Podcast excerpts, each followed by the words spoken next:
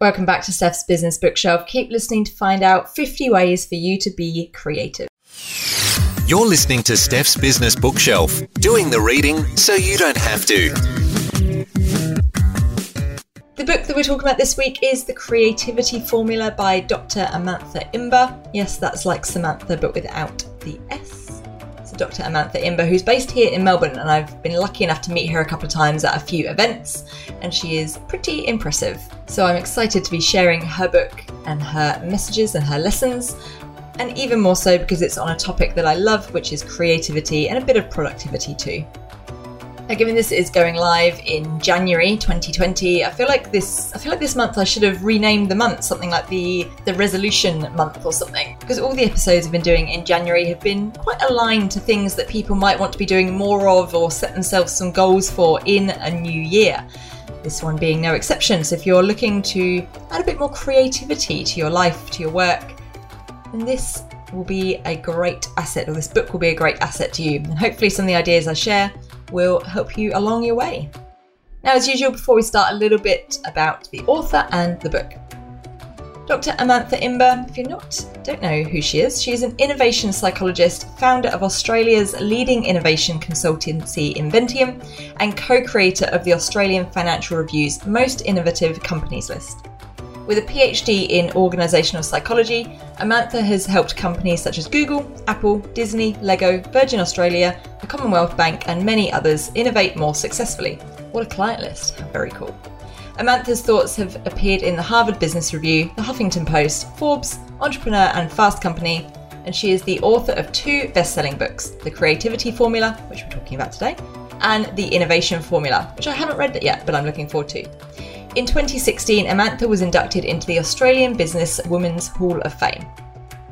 Now, Amantha also has a really cool podcast called How I Work, and her guest list is seriously impressive. Get this, she even got Cal Newport on there, who is notoriously hard to get hold of. I'll put a link to that in the show notes, and I highly recommend giving that a listen. One of my favourite episodes is the episode with Dominic Price from Atlassian, which is where I found out a lot about the work he does as a work futurist for the company. I'll also put a direct link to that episode in the show notes for this episode. A little bit about the book The Creativity Formula will take you through the latest scientific findings about how you can use your brain to think more creatively and come up with better ideas more easily and quickly. The book will explain how to instantly switch on your creativity, why traditional brainstorming is BS, how exposing yourself to certain types of images can significantly boost your creativity, and why your physical environment may be killing your creativity, and much, much more. That's taken from Amantha Imber's website and book section, link in the show notes. And the bio about Amantha was taken from the Inventium website. I'll put a link to that in the show notes. If you haven't heard of Inventium, they are an innovation hub, I suppose, for want of a better word, in Melbourne, and they've got a really cool meeting space called the Odd One Out. And it's super cool and I've run a couple of workshops there previously, and it's the perfect place. So, if any fellow facilitators listening, particularly those obviously in Melbourne, recommend checking that out and having a look at that. Another little bit of context about the book is that the book is actually really small, so it's 50 top tips, but they are super punchy, and each one is only probably somewhere between two and four pages, which I really liked because it means you can just dip in and out. And as a facilitator, this is an awesome resource because you can stick it in your facilitator's toolkit or your bag and just have a quick look through before an activity, or if you're finding that things are flagging a little bit in the room, you could have a look at that in a break, sneak off to the loo and have a look through the book, and find a little activity or a little exercise that you could do with the group really quickly to spark some extra oomph into their creative thinking is the sort of book that you could dip in and out of. And another thing that's really cool about it is that at the end of each of the 50 tips, it gives how you can apply it in an organization and for yourself as an individual, which again, really helpful if you are planning something, running something, doing something in your team, or if you yourself want to be a bit more creative and approach things more creatively. So thanks, Amantha, that was very cool. So, with all that said, hopefully I've got you a bit excited about the book maybe you have already clicked the link in my show notes to my book depository site, little affiliate site that I've got there on the book depository to buy the book. And if you've been inspired by any of the books that I cover in the podcast and you want to go and read them yourself, then there is always a link to the book depository and my affiliate site, the podcast affiliate site, in the show notes. So you can always click through there and buy those books. But without further ado, let's get into the three big ideas I took from the book The Creativity Formula by Dr. Amantha Imber. Number one, identify. This is the need to identify yourself as creative, and no, that doesn't mean you have to be good at drawing. There was a couple of the studies that show that having a mindset and identity of creativity will really help you, you guessed it, be more creative. Now, as a team leader or in an organization, it's really important then not to refer to some teams as the creative teams because it makes it seem like this unattainable thing that is only available if you work in that kind of industry or that kind of team.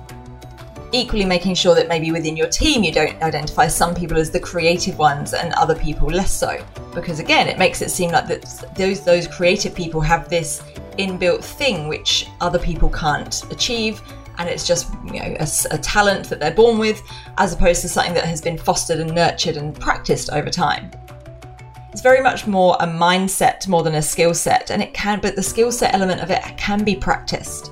And there's obviously lots of examples in the book of how you can practice that. Now it's funny i work with a lot of professional services folks a lot of accountants lawyers it people and a lot of those industries as i'm sure you're not surprised to hear do not consider themselves as creative you'll hear things like, oh, well, I'm an accountant. Obviously, I'm not creative. And maybe because creative accounting is generally frowned upon. But what it does mean is that people are probably missing opportunities in those organizations or those industries or those teams to approach things in a more creative way, to approach problems in a more creative way because of those labels and those stereotypes that we have. And particularly as we continue to associate creativity with artiness and obviously, that is an, a part of creativity or one way of manifesting creativity, but it is not creativity. So there we go. Big idea number one is to identify. Identify yourself as creative and start to see if that changes your approach to things. Big idea number two is to go broad. This is about finding expansive ideas from multiple fields. Finding connections. This is where new applications for ideas, new connections will be found. For example, famously, Steve Jobs, when he was auditing the calligraphy class, he had the idea for the beautiful typefaces and the user interface or the graphical user interface on Macs that they became famous for. That wouldn't have happened if he wasn't broadening his experience and getting out of the computer lab and getting into completely unrelated classes. There's also things around encouraging conversation around unrelated topics to broaden your thinking and having a conversation about something completely unrelated before t- solving a problem or tackling a challenge. And this is something that you can do with your teams. You can start a conversation around a completely unrelated topic. It could be fruit. And I just clearly was looking at my fruit bowl while I said that. But think about something completely unrelated and start to see where those connections are. Think about to have a conversation about another industry that are seemingly unrelated to what you're doing before you dive into a conversation about what's going on in your company. Other things you can do is go to a gallery, go to a place you wouldn't usually go to, or work from somewhere new to go broad and in- invite different thinking into your mind before solving a problem in a more creative way. Another way you can go broad is obviously by thinking about what you're reading. What news alerts are you getting? What countries are they from? What authors are you reading? What topics are you reading about? Are you reading mainly from the same genre? Or getting your news source from one particular area, one particular place? It's those kind of everyday triggers for thinking that are going to stimulate your thinking in a different way and in a much broader way. So that was big idea number two go broad. Look for expansive ideas from multiple fields. Big idea number three is to create stimulus. And almost all of the tips involve manufacturing something to create creativity. Which goes to show that it's not always created internally, it doesn't always just happen. But you do need to think quite intentionally about switching on creativity or stimulating more creativity. And there's examples in the book around studies around having toys, using facilitation, having someone external facilitate your session. I'm obviously a big fan of that. Prompting, priming conversation, the design of your team. Have you got people who all just think alike, or have you got some different perspectives represented? But it can't be by accident. It has to, a lot of it has to be by design. And therefore, you need to think about what creativity you can create. And especially if you're unhappy about your own creativity or your team's creativity. And if you're sitting there thinking, oh, I wish my team were more creative, my team aren't creative enough, well, what can you do and how are you maybe hindering their creativity at the moment? Are you making them come to work to the same place every day, wearing the same clothes, and always having your meetings in the same place? What can you do to mix things up which will stimulate a different environment, which will stimulate different conversation because something different might pop up? I find this myself, and particularly with environment. Environment is a huge one. Even working on my Mac, and it sounds really silly, but I find opening up my MacBook makes me think or makes me feel more creative because I'm like, cool, I'm a Mac user. Whereas when I had to use a more boring other laptop, won't name any names or brands, but it just made me feel so boxed in. There was just this black, horrible box that I had to use to just do functional work. Whereas I find that the Mac itself, obviously, that's that's very much the essence of Mac is to think different. But the effect of something like that is really quite interesting and sounds silly, like I said, but is very real. This also includes your environment, and in the about the book section, I talked about how your physical environment may be killing your creativity, and that was in the in the little book blurb. There's evidence that shows that the items around you can spur or hinder your thinking. And I always think about this when I run workshops. And if we're running a strategy workshop for the future of the company, and it's going to be a really, or it should or needs to be a really creative session because the industry is changing and things are moving along, and we're having that meeting in a mahogany wood paneled boardroom with a big dark table that's very traditional and very old school does that spur the thinking that you need to take the company or take your ideas or take your products into new directions and into new markets and with new ideas and inspiration? So it really is over to you to create creativity with intent and align to what it is that you're looking to achieve. Is it a different approach to a problem? Is it a new idea for a product? Is it a new approach to how to do something or a process? Whatever it is, stimulating some kind of creativity through environment, through conversation, through an activity, through who's in the room, will move things forward and will move things forward in a different way. And maybe in a way that you're not expecting, or maybe in a way that you don't feel comfortable with initially. But that is part of the, the beauty of creativity, is that we don't always know what's going to happen. Big idea number three create stimulus.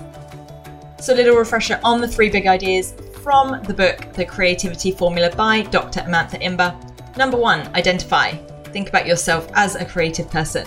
Number two, go broad. Go for expansive ideas from multiple fields. And finally, big idea number three, create stimulus. Where are you looking for and how are you going to create creativity intentionally? If you enjoyed the book and you want to get hold of this to add to your toolkit as a leader, as a facilitator, then the link to the book depository site is in the show notes. You can click on there to buy the book or any of the books I've been talking about on Steph's Business Bookshelf. And if you're enjoying the podcast episodes on IGTV or on Instagram TV, I've recently started doing really short little reviews, so four or five minutes, on what I liked about some of the books that I'm reading, and particularly the ones I'm reading this year in 2020, which is maybe before they come onto the podcast. It's less about the three big ideas, more around what I liked, what I didn't like. So if you're looking for new reads and things to add to your reading pile for 2020, hop on over there. Link, as usual, is in the show notes and I'd love to connect. But otherwise, until next time, happy reading.